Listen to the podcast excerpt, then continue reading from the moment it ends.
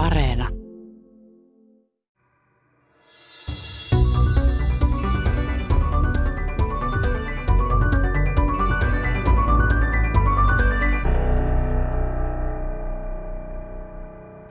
Mikä näissä teksteissä oli ja on niin uskomatonta, että, että tämä on ihan tämmöinen 1900-luvun arkeologinen sensaatio? No kyllä tämä on mullistanut raamatun tutkimusta ja yksi, yksi suuri syy siihen on se, että meillä oli aikaisemmin hebrealainen äh, kokonainen raamattu, käsikirjoitus, noin vuodelta tuhat, tämän ajanlaskun ajan puolelta. Ja, ja nyt sitten todellakin hypättiin niin kuin tuhat vuotta, ainakin tuhat vuotta varhaisempiin käsikirjoituksiin hebreaksi, hebrean kielellä. Tämä yhteisö, just Jumalan sen hetkisinä valittuina on, on niin kuin valon lapsia ja sitten muu maailma on, on niin kuin, niin kuin pimeyden vallassa. Eli, eli siinäkin näkyy tämä niin kuin ajatus siitä, että se oma, oma porukka on aivan erityinen, erityinen suhteessa muihin. Minun silmäni ovat katsoneet häntä, joka on ikuinen, viisautta, joka on ihmisiltä salattua, tietoa ja neuvokkuutta, joka on salattua ihmislapsilta, vanhuskauden kaivoa ja voiman varastohuonetta, kunnian lähdettä, joka on salattu ihmisten neuvostolta. Niille, jotka Jumala on valinnut, hän on antanut ne ikuiseksi omaisuudeksi, ja hän on antanut heille perinnöksi osan pyhien joukossa. Tämä tekstikatkelma vie meidät suoraan 2000 vuoden takaiseen Palestiinaan meren rannalla sijainneen Kumranin yhteisön keskuuteen.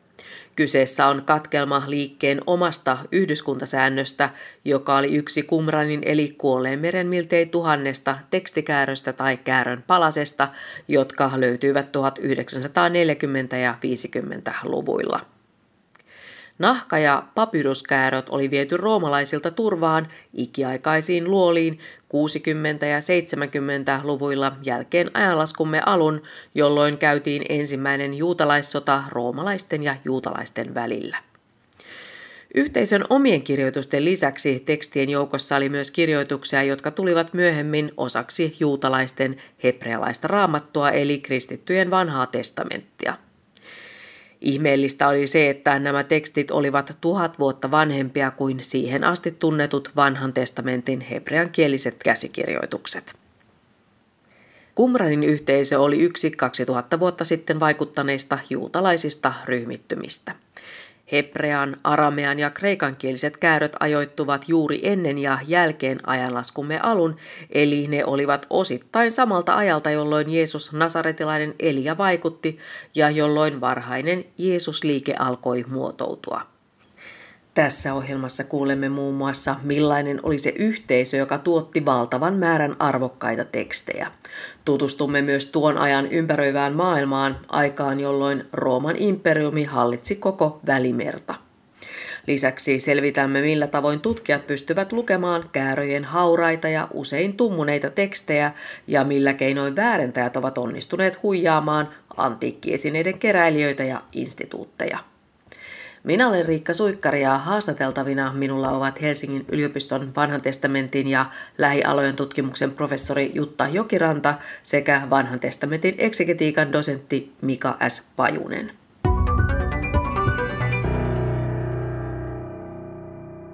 Lähes kaikki on niin kuin uskonnollisia tekstejä meidän näkökulmasta.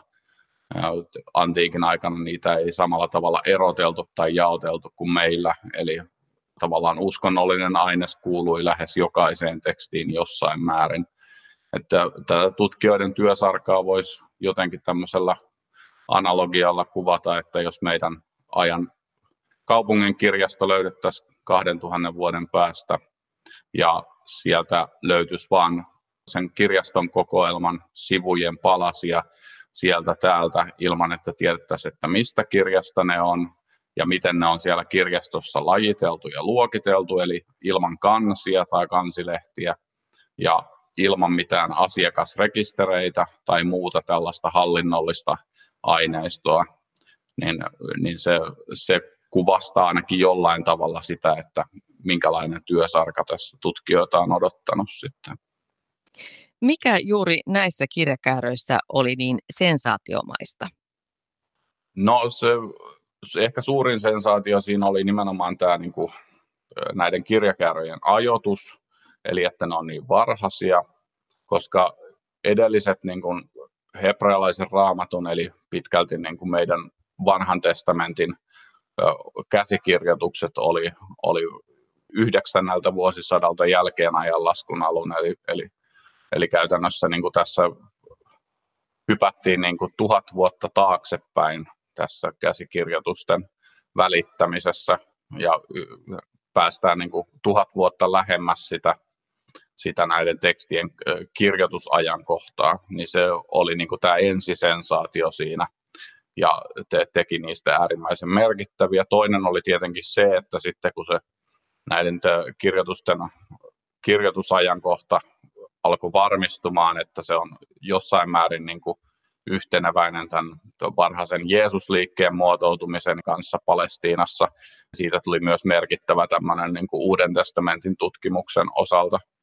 Et sitten kun myöhemmin saatiin selville, että mitä, nyt, mitä kaikkea tähän niin kuin kokoelmaan kaiken kaikkiaan sisältyi, niin sitten se on myös ymmärretty, kuinka äärettömän arvokas se on niin kuin ylipäätään toisen temppelin ajan juutalaisuuden käsittämiselle ja se kirjallisten teosten ja sen perimän niin kuin määrä moninkertaistu näiden Qumranin löytöjen myötä, mitä meillä on saatavilla, joten meillä on niin kuin mahdollisuus saada paljon kattavampi kuva, kuva tästä varhaisesta juutalaisuudesta ja miten, miten se kehittyi ja millaisia ryhmittymiä siellä oli ja, ja miten niin kuin tämmöinen teologinen keskustelu esimerkiksi Jumalasta ja ihmisestä, niin että me, miten se eteni tässä niin kuin toisen temppelin aikana, mutta, mutta ehkä tämä suurin innostus varsinkin alussa oli nimenomaan tämä niin kuin tuhannen vuoden aikahyppy käsikirjoitusaineistossa, että päästiin niin kuin katsomaan, että miltä se niin kuin raamatun teksti siinä vaiheessa näytti, vaikka siihen aikaan ei vielä, vielä niin kuin raamattua ollutkaan, eli ei ollut tämmöistä rajattua pyhien tekstien kokoelmaa, mutta näitä yksittäisiä kirjoja oli sitten, niistä on paljon käsikirjoituksia. Jerusalemin temppelivuorella sijainnut toinen temppeli oli monelle juutalaiselle uskonnon keskus. Se oli rakennettu aiemman eli Salomon temppelin paikalle ilmeisesti 500- tai 400-luvulla ennen äänlaskun alkua ja ajanlaskumme alun tienoilla kuningas Herodes Suuri laajensi sitä. Jerusalemin temppeliä pidettiin yhtenä antiikin ihmeellisimmistä rakennuksista – Kumranin lahkon historia Kuoleenmeren rannalla päättyi ilmeisesti vuonna 68 jälkeen ajanlaskun alun, kun roomalaiset hävittivät juutalaissodan meskeissä Kumranin. Pian sen jälkeen vuonna 70 roomalaiset tuhosivat myös Jerusalemin temppelin ja kukistivat juutalaisten kansannousun. Levottomuuksien tiimellyksessä Kumranin yhteisö piilotti roomalaisilta turvaan arvokkaat käsikirjoitukset. Piilopaikoistaan eli kuolleen meren luolien syvyyksistä ne löydettiin siis vasta 1900-luvulla. Kun Kumranin kääröt olivat 1940- ja 50-luvuilla löytyneet, ne saivat paljon huomiota monessakin mielessä. Vanhan testamentin eksegetiikan dosentti Mika S. Pajunen Kääröjen julkaisuun liittyy paljon myös spekulaatioita ja salaliittoteorioita. Alkuperäisen tutkijaryhmän kahdeksasta jäsenestä suurin osa oli katolisia ja yhdessä salaliittoteoriassa otaksuttiin, että tekstien sisällön salailu liittyy Vatikaaniin ja että Vatikaani olisi pelännyt kirjoitusten sisältävän kristinuskolle epäedullista aineistoa. Onko tällaisesta Vatikaanin salailusta näyttöä? No tähän voi vastata hyvin yksikantaan, että ei, ei ole mitään näyttöä, että totta kai niin kuin just tämä kääröjen varhainen ajatus ja sen, ajoitus ja sen mahdollinen merkitys niin kuin Uuden testamentin tutkimukselle varsinkin, niin, niin sit synnytti paljon niin kuin, ö, salaliittoteorioita vähitellen ja, ja sitten tämmöisiä niin kuin, ö, kir- kirjallisiakin mietintöjä aiheesta, että mitä sieltä nyt olisi voinut löytyä, mutta vaikka semmoisia sensaatioväitteitä näistä aina välillä on, on vedetty, niin, niin niillä ei ole mitään niin kuin, tieteellistä pohjaa. Että totta kai se hidas julkaisutyö toi, niin kuin oli omiaan ruokkimaan tällaisia, tällaisia niin kuin salaliittoteorioita.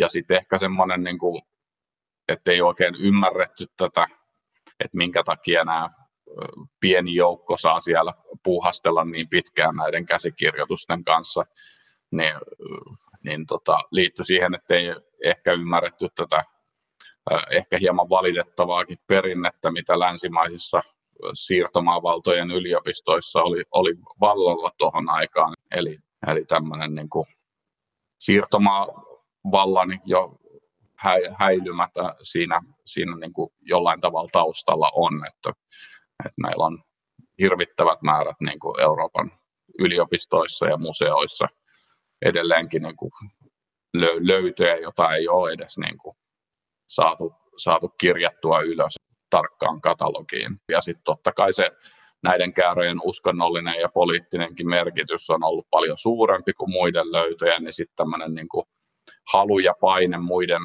muiden tota, tutkijoiden puolelta, että nyt ne on saatava julki, niin, niin on ollut paljon suurempi. Et siitä, siitä vähitellen nousi paljon isompi halo kuin mistään näistä muista löydöistä. Kysyin Helsingin yliopiston vanhan testamentin ja lähialojen tutkimuksen professori Jutta Jokirannalta, miltä maisema näyttää, kun meren rannalle Kumraniin vaeltaa lännestä päin Jerusalemista. No näen paljon autiomaata, hiekkaista autiomaata, ja sieltä Jerusalemista tullessahan laskeudutaan hyvin monta sataa metriä aina melkein sinne 400 metrin merenpinnan alapuolelle. Ja paitsi että näen tätä kuumaa, kuivaa, hiekanväristä autiomaata, niin, niin kyllä siinä yleensä lämpötilamuutoksen huomaa myös.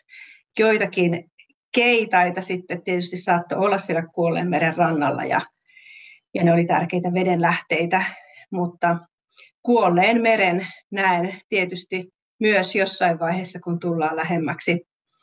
Ja se on hyvin tavallaan kaunis näky, utuinen, utuinen iso sininen turkoosi meri. No Qumranin kirjoituskääröjen löytymisestä on liikkeellä monenlaisia tarinoita. Mikä versio on tutkijoiden enemmistön mielestä uskottavin? Meillä on se kertomus Beduiniheimon jäsenistä, jotka löysivät ensimmäiset kääröt sattumalta luolista paimentaessaan vuohia tai lampaita.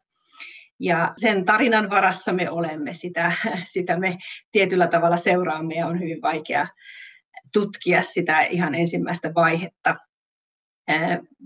Tärkeämpää on sitten katsoa, mitä, mitä niille kääröille tapahtui ja miten nämä seuraavat luolat löydettiin. Mm, joko beduinit löysivät niitä lisää tai sitten arkeologit tulivat vähitellen mukaan kuvioon. Ja sitten myös löytymisen jälkeen niin kääröt joutuivat ö, muun muassa muinaismuistoesineiden kauppiaiden ja salakuljettajien riepoteltaviksi. Mitä tuolloin tapahtui? No todellakin ne seitsemän ensimmäistä kääröä, jotka oli, oli sillä tavalla hyvin säilyneitä, kun ne todennäköisesti oli näissä kääröruukuissa, niin näiden seitsemän käärön kohtalosta usein puhutaan. Ja niistä neljä todellakin päätyi ensiksi tämmöisen syyrialaiskristityn metropoliitan Ambrosiuksen haltuun, johon siis antiikikauppias kysyi häneltä, mitä nämä kääröt ovat ja, ja, ja mitä niillä voisi tehdä. Ja sitten nämä neljä kääröä tämä metropoliitta jossain vaiheessa salakuljetti Yhdysvaltoihin turvaan. Ja, ja siellä sitten luimme Wall Street Journalista myyntiilmoituksen neljästä Kumranin kääröstä tai, tai kuolleen meren kääröstä. Kolme näistä ensimmäisen luolan kääröistä sitten päätyi vähän, vähän suoremmin tutkijoiden haltuun, eli Hebrealaisen yliopiston professori Sukenikin haltuun. Ja, ja lopulta kaikki, kaikki nämä seitsemän kääröäkin olivat sitten, sitten tosiaan tutkijoiden hallussa, koska siellä itse asiassa tämä Sukenikin poika, Jikael Jadin sattui huomaamaan Yhdysvalloissa tämän myyntiilmoituksen ja sitä kautta sitten osti nämä kääröt. se, että nuo kääröt eivät olleet tuohon aikaan Palestiinassa, niin saattoi olla jopa, jopa sitten kääröjen pelastus, koska aika oli poliittisesti niin tämmöistä tulenarkaa, niin millainen tuo tilanne oli Palestiinassa? Se oli todella tulen arka, eli tässähän äh, brittiläinen mandaatti vielä, vielä hallitsi äh, 47, kunnes sitten se lakkasi äh, toukokuussa muistaakseni ja alkoi sitten heti välittömästi tämä Israel-Arabi-sota 1948. Ja, ja sen seurauksena sitten Jordania tai Transjordania liitti itseensä näitä alueita länsirannalta. Ja, ja niinpä, niinpä tämä Kuoleenmeren aluekin, niin sanottu länsiranta, päätyi sitten Jordanian haltuun. Ja, ja se oli poliittisesti hyvin epävakaata aikaa. Eli, eli tutkijat eivät ikään kuin päässeet myöskään tutkimaan näitä luolia tämän vuoksi heti, vaikka, vaikka sieltä oli sitten tietoja, että näitä kääröjä oli löytynyt. Kääröt tai ainakin osa niistä on siis viety sotien alta turvaan ainakin kaksi kertaa, ensin roomalaisilta ja sitten miltei 2000 vuotta myöhemmin juutalais-arabisodan melskeistä. Te vastasitte oikeastaan 1952, kun löydettiin tämä merkittävin luola neljä, niin, niin sitten aloitettiin laajamittaisemmat kaivaukset ja, ja tutkittiin näitä muitakin luolia. No minkä takia tämä luola neljä oli juuri erittäin merkittävä?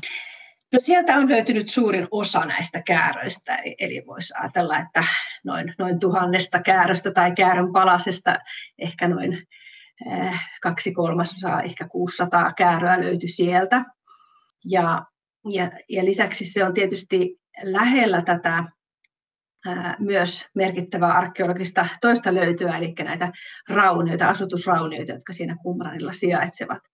Eli, eli näistä raunioista oli tiedetty aikaisemminkin, mutta vasta nyt sitten heräsi kiinnostus niitä kohtaan, ja siellä alettiin myös sitten laajamittaiset kaivaukset, jolloin, jolloin niin kuin linkitettiin ensimmäistä kertaa nämä luolat ja kääröt sitten ää, tähän paikkaan, jossa, jossa on rakennuskompleksi. Miten nämä Kumranin luona asustaneet lahkolaiset eroavat sitten muista juutalaisista? No mä itse ajattelen, että, että näitä, näitä niin sanottuja kumranilaisia tai tutkijathan näitä nimityksiä antavat, että kumranin liike on nyt mun määrittelyssä semmoinen liike, jolta nämä kääröt on peräisin, mutta se ei rajoitu tänne kumranille. Eli, eli todennäköisesti näitä tämmöisiä pienryhmiä oli muuallakin. Se, mikä sen rakennuskompleksin funktio sitten on, että onko sinne tultu esimerkiksi tietyiksi ajoiksi tutkimaan ja mietiskelemään, vai onko se, onko se tota, sitten jotakin muuta, muuta funktiota, käsikirjoituksen laatimista palvellut. Ja jos katsotaan, että miten ne sitten eros muista juutalaisista, niin niin puhtauskysymykset on tietysti yksi sellainen, joka, joka tulee hyvin monissa teksteissä esiin, eh, puhtauskieli. Ja nyt puhutaan rituaalisesta puhtaudesta, eli sellaisista asioista, jotka normaali ihmisen elämässä tulee vastaan ja, ja on niin kuin välttämättömiä. Eh, kun joku kuolee, niin tota, se, eh, se tila, missä tämä kuollut on, tai se, joka sitä kuollutta on koskettanut, niin hänen tulee puhdistautua. Tai sitten ihan nämä normaalit ruumiin, ruumiin vuodot, naisilla kuukautisvuoto, miehillä siemensyöksy, tai sitten muut eh, sukupuoliset vuodot aiheuttaa tämmöisen tilan, josta sitten pitää puhdistautua. Ja, ja nämähän puhtaussäädökset tietyllä tavalla löytyy jo Toorasta, mutta nyt niitä selvästi niin kuin tarkennettiin, tulkittiin, korostettiin, lisättiin. Ja, ja se saattaa liittyä sitten myös siihen, että nyt tänä aikana arkeologisesti alkaa ilmaantua näitä uusia rakenteita, tämmöisiä portaalisia altaita. Eli ikään kuin halutaan markkeerata sitä puhdistautumasta myös tällä tavalla niin kuin, äh, konkreettisesti, materiaalisesti, ehkä jopa julkisesti. Eli että se semmoinen puhtauden harjoittaminen, rituaalisen puhtauden, puhtauteen pyrkiminen ei olekaan välttämättä semmoista yksityistä, vaan, vaan, vaan siitä tulee jotenkin näkyvämpää ja ehkä julkisempaa. Ja tämä kehitys sitten on liitetty muun muassa noihin kreikkalaisiin eh, kylpylöihin tai, tai tämmöisiin altaisiin, mitä siellä, siellä sitten on myös lähiympäristössä hellenistisena aikana sitten tullut.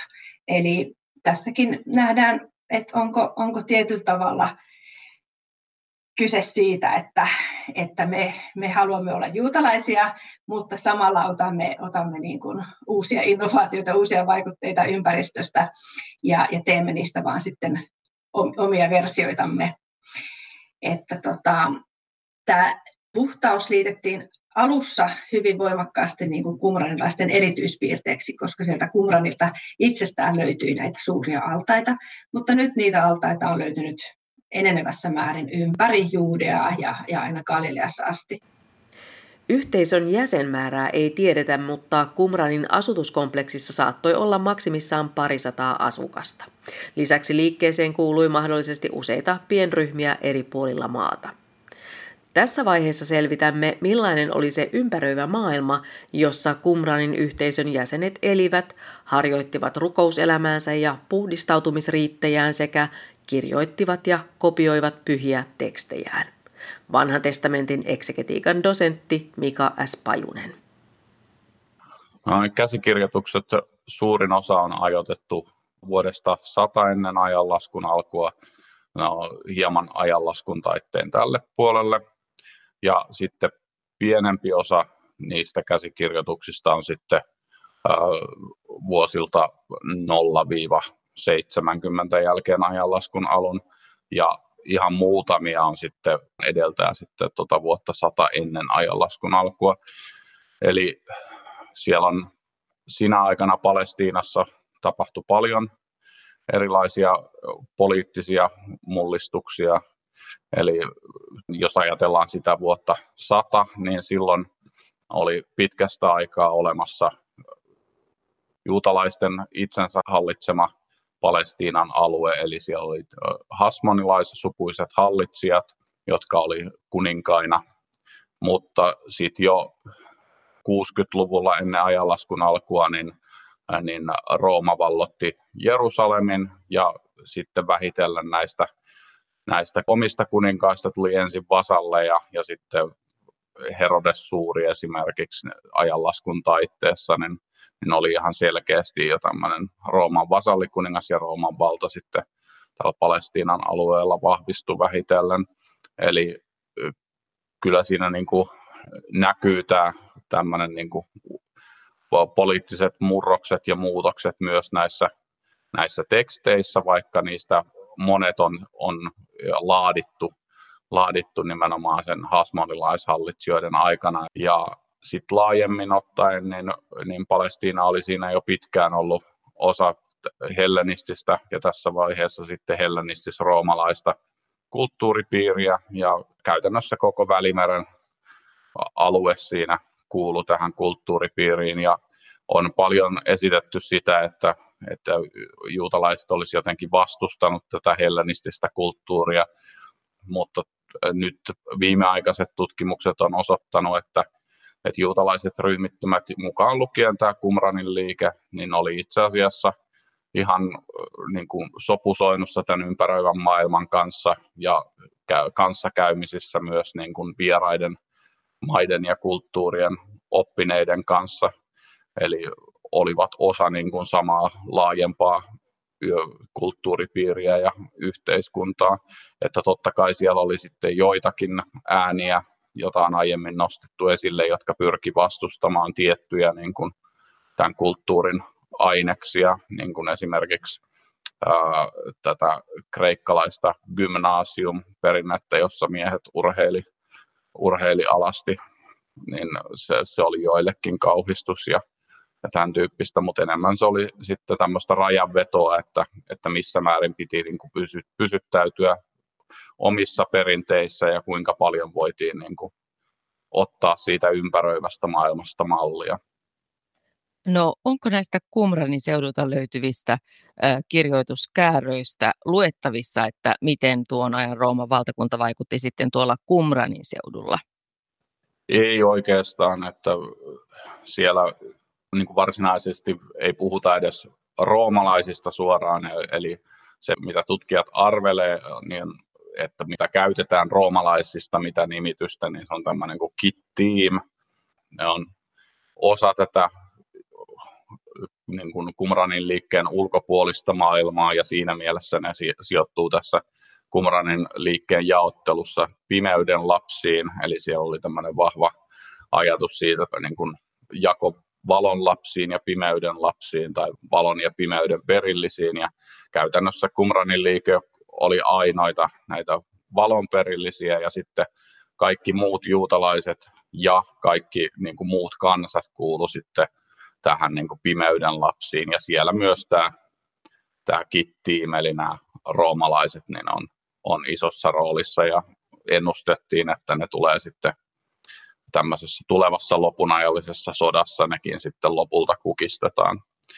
Mutta muuten tosiaan niin, niin ei oikeastaan ole, ole mitään suurempaa, suurempaa tota, viitettä niihin. Eli muutenkin voisi sanoa, että ehkä enemmän siinä on tätä tällaista juutalaisten sisäistä polemiikkiä havaittavissa, eli jonkun verran Jerusalemin papistoon kohdistuvaa ja heidän toimintaansa kohdistuvaa kritiikkiä ja sitten hasmonilaishallitsijoihin kohdistuvaa kritiikkiä, eli näihin juutalaisiin kuninkaisiin ja kuningattariin. Hasmonilaisdynastia käytti samoja keinoja valtansa pönkitykseen kuin muutkin hellenistisen ajan kuninkaalliset. Vanhan testamentin ja lähialojen tutkimuksen professori Jutta Jokiranta. He olivat osa niin kuin, tätä kreikkalaismaailmaa, miten nämä, miten nämä hellenistiset kuninkaat niin kuin, sai valtaa, oli, oli tekemällä erilaisia sopimuksia tai myönnytyksiä näiden paikallishallitsijoiden kanssa. Ja nämä hasmonilaiset oli selvästi tämmöisiä paikallishallitsijoita, jotka sitten sopivasti liittoutuvat aina erilaisten kreikkalaisten toimijoiden kanssa. Oliko ne sitten näitä kuninkaita tai niiden kenraaleja. Ja, ja sikäli koittivat niin kuin lisätä vaikutusvaltaansa, eli osallistuivat ihan selvästi tähän peliin, mikä oli menossa. Ja, ja siihen nähden nyt että tämä kumranilaisten liike näyttäytyy siltä, että he, he niin kuin halusivat jättäytyä tästä pelistä pois, mutta eivät ihan hyväksyneet tappiotansa, vaan, vaan koittivat vähän niin kuin perustaa tämmöisen vaihtoehtoliikkeen, vaihtoehtoverkoston, jossa heillä oli niin kuin oma ohjelmansa, miten tämä yhteiskunta pitää järjestää. Eli vähän niin kuin nuorille miehille sen sijaan, että että ne värvätään sinne hasmonilaisten armeijoihin, niin tota, nuorille miehille selvää ohjelmaa, miten he voivat edetä urallaan tiettyjen ikävaiheiden ja, ja opetuksen kautta. Ja, ja siinä mielessä ikään kuin kunnostautua, saada ikään kuin vaihtoehtoisen ää, tavoitteen, mitä tavoitella. Ja, ja tota, tästä näkökulmasta mä näkisin, näkisin että tota, tämä, liike oli niin tämmöinen papillinen vaihtoehtoliike, jotka, jotka oli sitä mieltä, että meidän, meidän tulee keskittyä enemmänkin tähän opiskeluun kuin, kuin sotimiseen. Qumranin liike oli yksi 2000 vuotta sitten vaikuttaneista juutalaisista ryhmittymistä. Muita olivat fariseukset, saddukeukset, selotit ja essialaiset – Fariseuksille tunnusomaista oli juutalaisen lain tarkka noudattaminen ja heidän piiriinsä liittyi jäseniä kaikista yhteiskuntaluokista. Saddukeukset puolestaan olivat yläluokkalaisia ja aristokraattisia ja selotit taas kannattivat aseellista taistelua roomalaisia vallanpitäjiä vastaan. Omanlaisensa yhteisö olivat essealaiset. Millaisia teorioita on siitä, että keitä olivat ne henkilöt, jotka näitä tekstejä kopioivat ja kirjoittivat? Heidät on usein liitetty essealaisiin. Mitä näistä essealaisista tiedetään vanhan testamentin eksegetiikan dosentti Mika S. Pajunen? No, tiedot essealaisista pohjautuu pitkälti Filon aleksandrialaisen lyhyisiin mainintoihin juuri niin tämän ajanlaskun alun jälkeen ja ja, ja sitten hieman myöhemmin se ensimmäisen vuosisadan loppupuolella kirjoittaneen Flavius Josefuksen viittauksiin essealaisista. Ja vaikuttaa siltä, että niin kuin essealaiset, niitä löytyi niin kuin pieniä ryhmiä eri kylistä ja kaupungeista, niin kuin varmaan monia muitakin juutalaisia ryhmittymiä. Heillä oli niin kuin Josefuksen mukaan paljon tietoa nimenomaan pahojen henkien karkottamisesta ja, ja siihen liittyvistä riiteistä esimerkiksi. Ja, ja tota, sitten muut maininnat on, on paljon vähäisempiä, että mi, mitä teologisia yksityiskohtia heillä olisi ollut.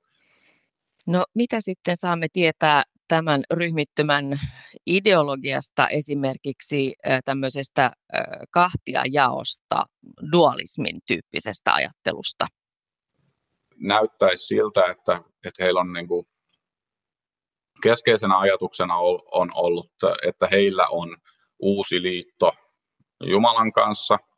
Eli tämä on niin kuin ajatus siitä, että, että he eivät vain ole osa Israelin kansaa, jolla olisi liitto Jumalan kanssa, vaan, vaan he ovat osa uutta liittoa, joka syrjäytti tämän Israelin kansan kanssa olleen liiton. Eli, eli, eli vain he ovat niin kuin tämän Jumalan valittu kansan osa, niin se, se niin kuin sävyttää paljon sitä niin kuin ideologiaa ja teologiaa ja tiettyä semmoista vastakkainasettelua myös, joka johtaa siihen dualismiin ajatukseen, eli, eli että he, tämä yhteisö just Jumalan sen hetkisinä valittuina on, on niin kuin valon lapsia ja sitten muu maailma on, on niin kuin, niin kuin pimeyden vallassa ja siellä hallitsee sitten Belial eli saatana ja hänen joukkonsa, että Jumala on antanut niin kuin, tälle Belialille vallan hallita siellä ulkomaailmassa jonkun tietyn rajatun ajan ennen, ennen sitten tätä lopun aikojen tulemista. Eli, eli siinäkin näkyy tämä niin kuin ajatus siitä, että se oma, oma porukka on aivan erityinen, erityinen suhteessa muihin. Kumranin teksteissä, nimenomaan Kumranin liikkeen teksteissä näkyy vahva jakolinja siinä, että, että niin kuin maailma jakautuu kosmologisesti kahtia. Toisella puolella ovat Jumala, enkelit ja sitten nämä valitut ihmiset, eli, eli nämä valonlapset, Qumranin liike, ja toisella puolella on sitten Belial, demonit ja, ja sitten nämä pimeyden lapset, jotka edustaa sitten tätä pimeyttä. Kuolleen teksteistä on niiden löytymisestä asti pyritty löytämään yhteyksiä varhaiseen Jeesusliikkeeseen. Onko sellaisia löytynyt vanhan testamentin ja lähialojen tutkimuksen professori Jutta Jokiranta? No jos, jos nyt ajattelee kristinuskon perususkomuksia ja, ja Jeesuksen keskeisyyttä siinä, siinä tämmöisenä pelastajamessiana, niin toki nyt, nyt tässä tutkimustilanteessa, missä ollaan, niin osataan paremmin asettaa myös Jeesus Nasaretilainen ja Paavali, joka hänestä sitten kirjoittaa, ja muut Uuden testamentin kirjoittajat siihen juutalaiseen kontekstiin, että he olivat juutalaisia, ja ymmärtää, minkälaista tämä tämän ajan juutalaisuus on. Ja Kumranin teksteistä tietysti näkyy myös monenlaisia messiasodotuksia, niitä oli, ja joidenkin tekstien mukaan odotettiin selvästi useampaa messiasta, tämmöistä kuninkaallista, papillista ja profeetallistakin messiasta. Eli, eli niitä odotuksia oli. Ja, ja siinä mielessä voisi ajatella, että tässä on paljon yhteistä tällä varhaisella Jeesusliikkeellä ja sitten tällä Kumranin liikkeellä, että jotenkin ajateltiin, että eletään murrosaikaa tai, tai jonkunlaista lähestyvää Jumalan aikaa. Ja, ja sitten tietysti toinen puoli, mikä, mikä näitä yhdistää, on, on semmoinen niin juutalaisen lain tulkinta ja, ja uudelleen arviointi. Että jos ajattelee vaikka vuorisaarnaa, mistä siellä Jeesus saarnaa, niin ihan samoista teemoista sitten löydetään paljon paljon juutalaista keskustelua näiden Qumranin tekstien sisältä. Miten sapattia noudatetaan, mitä ajattelemme valoista, vannomisesta ja, ja niin edelleen, miten rukoilla. Eli, tota, eli jotenkin tämä tämmöinen, että nyt tulkitsemme jotakin, mitä olemme itse perineet, niin, niin sekin sieltä löytyy. No onko mahdollisesti jotain viitteitä siitä, että Jeesus olisi ollut tekemisissä tämän Kumranin lahkon kanssa? Helsingin yliopiston vanhan testamentin ja lähialojen tutkimuksen professori Jutta Jokiranta. No ei suoria viitteitä. Johannes Kastajahan on sellainen hahmo, joka, joka usein niin kuin spekuloitu siitä, että olisiko hän voinut olla, olla jotenkin tähän liikkeeseen yhteydessä, tai sitten myöhempien kirjoittajien tuntemiin essealaisiin. Mutta mitään semmoista suoraa näyttää on. Toki yhtäläisyyksiä löytyy, ja esimerkiksi Johanneksen evankeliumissa taas tämmöinen mm, aika voimakas ikään kuin kahtia jaottelu tai jopa dualismi, valo ja pimeys, totuus ja vääryys, niin, niin se kieli löytyy jo, jo taas täältä Qumranin teksteistä, eli siinäkin, siinäkin on yksi tutkimuksen muutos, että sellainen, sellainen niin kuin ajattelu ei välttämättä ollut peräisin kreikkalaisesta filosofiasta, vaan, vaan se saattoi olla ihan juutalaista perua tai sitten vielä varhaisempaa persialaista perua. Eli, eli miten nämä tämmöiset vaikutteet liikkuu täällä, niin, tota, niin, niin se on aika, aika monivyyhtinen kokonaisuus.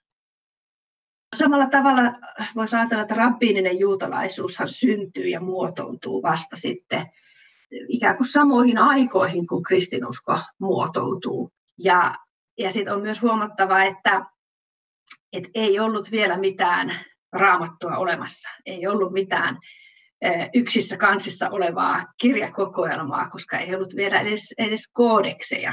Nyt eletään sitä aikaa, kun käsikirjoituskulttuurissa kirjoitettiin kaikki nahka- tai papyrusrullille, että tämmöinen ajatus, ajatus mm, pyhien tekstien keskeisyydestä alkoi muotoutua, mutta se ei ollut vielä valmis, eikä pyhät tekstit olleet vielä lukkoon lyötyjä, muuttumattomia.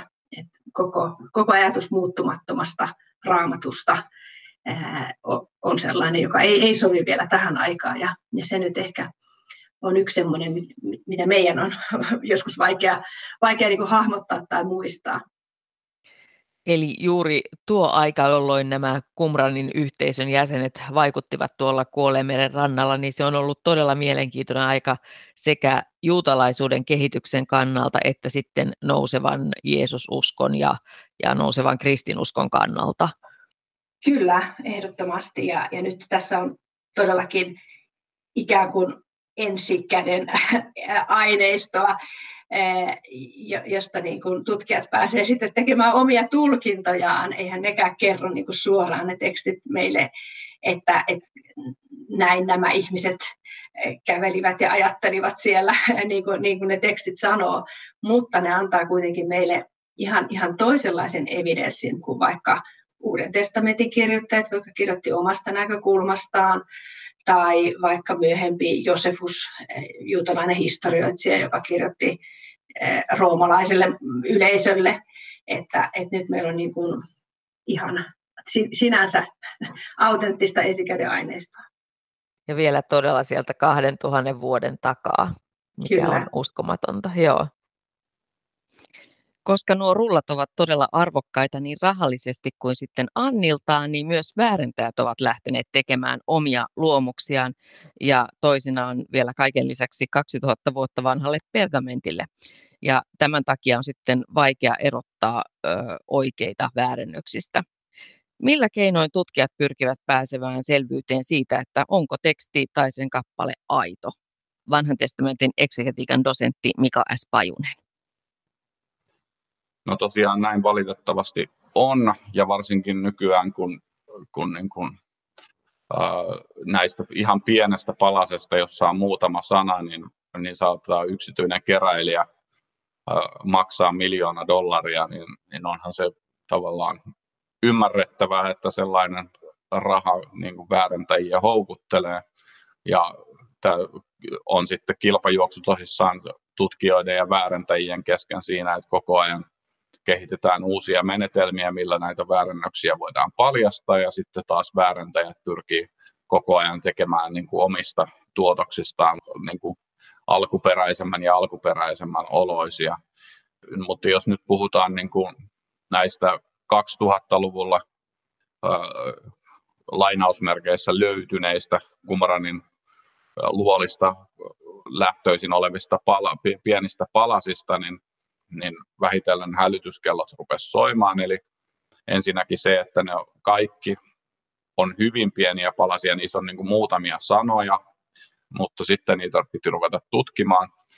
Niin käsiala on, on yksi iso tekijä, eli mä oon nähnyt niitä myös, näitä väärennöksiä, kuvia niistä paljonkin ja jonkun verran myös niin kuin rinnakkain aitojen käsikirjoituspalasten kanssa ja se käsiala niissä on ollut järjestäen hyvin niin kuin erilaista.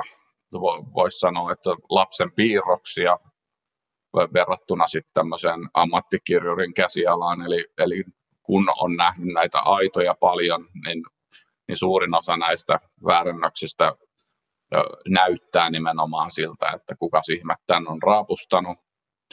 Ja, mutta sitten kun to, todella haluttiin todentaa näitä epäselviä tapauksia, niin sitten sitä erityisesti sitä mustetta on analysoitu.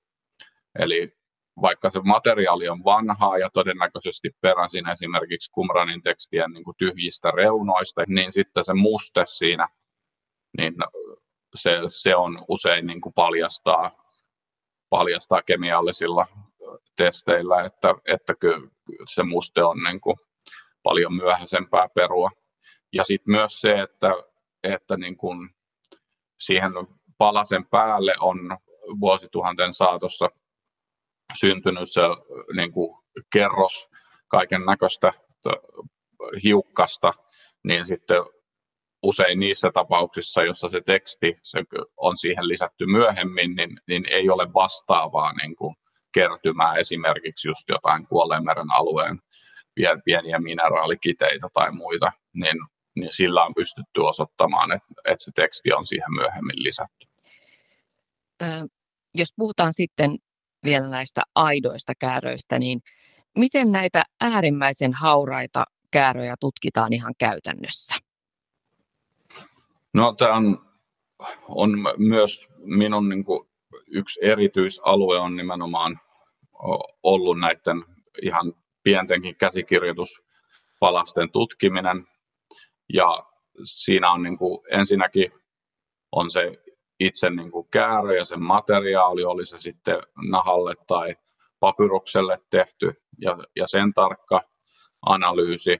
Ja esimerkiksi pohditaan ja katsotaan, että voidaanko niin kuin, niitä liittää yhteen suoraan joitain palasia. Ja sitä tehtiin paljon 50-60-luvuilla, mutta edelleen jonkun verran ja sitten on esimerkiksi tässä suhteessa tutkitaan myös muun muassa niin kuin näiden karvatuppien jäänteitä siellä, eli miten tiheä se sen niin kuin nahan karva on missäkin kohtaa, se voi auttaa sijoittamaan joitain palasia. Ja sitten materiaalianalyysin jälkeen tutkitaan käsialaa, millainen käsiala, mitä kirjurikäytänteitä on noudatettu, miten se käsikirjoitus on niin kuin kirjurin toimesta valmisteltu. Tutkijat pystyvät tekemään paljon tästä työstä jo niin kuin ihan kotikoneiltaan. Ja, ja kun näitä uusia valokuvia ja sitten 50-luvulla otettuja infrapunakuvia vertailee ja käyttää, niin pääsee jo hyvin pitkälle. Eli se tarve käydä jatkuvasti katsomassa niitä alkuperäisiä on, on vähentynyt. Ja nyt on sitten paljon myös tämmöisiä uusia projekteja, joissa on, on käytetty ja, ja niin kuin tehdään digitaalisia työkaluja tämän niin kuin, aineiston analysoimiseen, eli käsialan vertailuun ja sen automatisointiin. Ja esimerkiksi jos kirjaimesta on säilynyt vain pieni osa, niin sitten, että tietokone jo kertoo heti, että mitkä on ne niin kuin vaihtoehdot sen kirjurin käsialassa, että mitkä, mi, mihin ne kirjain, kirjaimen jäänteet sopis, niin sitten tämmöinen niin kuin palasten vertailu, niin sitä tietokoneistetaan ja automatisoidaan koko ajan. Ja näitä on tosiaan niin kuin kansainvälisiä projekteja paljon tässä, tässä menossa ja, ja koko ajan kehitellään lisää tämmöisiä, jotka auttaa sitten tätä tekstitutkimusta ja, ja myös niiden käsikirjoitusten tutkimusta ja on hyödyllisiä sitten niin kuin, uh, antiikin tekstien tutkimukselle laajemminkin. Minä itse sain Helsingin yliopiston teologian opiskelijana, nuorena naisena tuolloin 80- ja 90-lukujen vaihteessa, niin osallistua professori Raija Sollamon, joka on nykyään emerittaprofessori, niin, niin hänen luennoilleen. Ja hän kertoi silloin näistä Kumranin tutkimuksista todella innostavasti. Mikä on ollut Raija Sollamon osuus tässä Kumran tutkimuksessa? vanhan testamentin eksegetiikan dosentti Mika S. Pajunen. Raija Sollamo käytännössä aloitti niin kuin suomalaisen kumran tutkimuksen ja juuri silloin 80-luvun luvulla ja varsinkin sen loppupuolella piti ensimmäiset niin kuin tutkielmaseminaarit, jotka, joissa keskityttiin Kumranin teksteihin. Ja samaan aikaan sitten toimitti niin käännös, käännöskokoelmia näistä teksteistä, ja joka jatkui sitten ihan ne viimeisimmät ja laajemmat valmistui tuossa viisi kahdeksan vuotta sitten, eli, eli silloin tuli nämä laajimmat. Ja Raija Sollamon oppilaat käytännössä niin kuin muodosti tämän niin kuin suomalaisen kumran tutkimuksen perinteen pikkuhiljaa, eli Eli sieltä Raija Solomon opista olemme suurin osa lähtöisin. Siinä vaiheessa, kun hän jäi eläkkeelle, niin, niin Helsingin yliopistossa oli yhtä paljon kumran tutkijoita kuin maailmassa ehkä viidessä huippuyliopistossa oli. Ja sitä aina ihmeteltiin, että kuinka Suomesta voi tulla noin paljon noin, noin huippututkijoita tälle, tälle alueelle.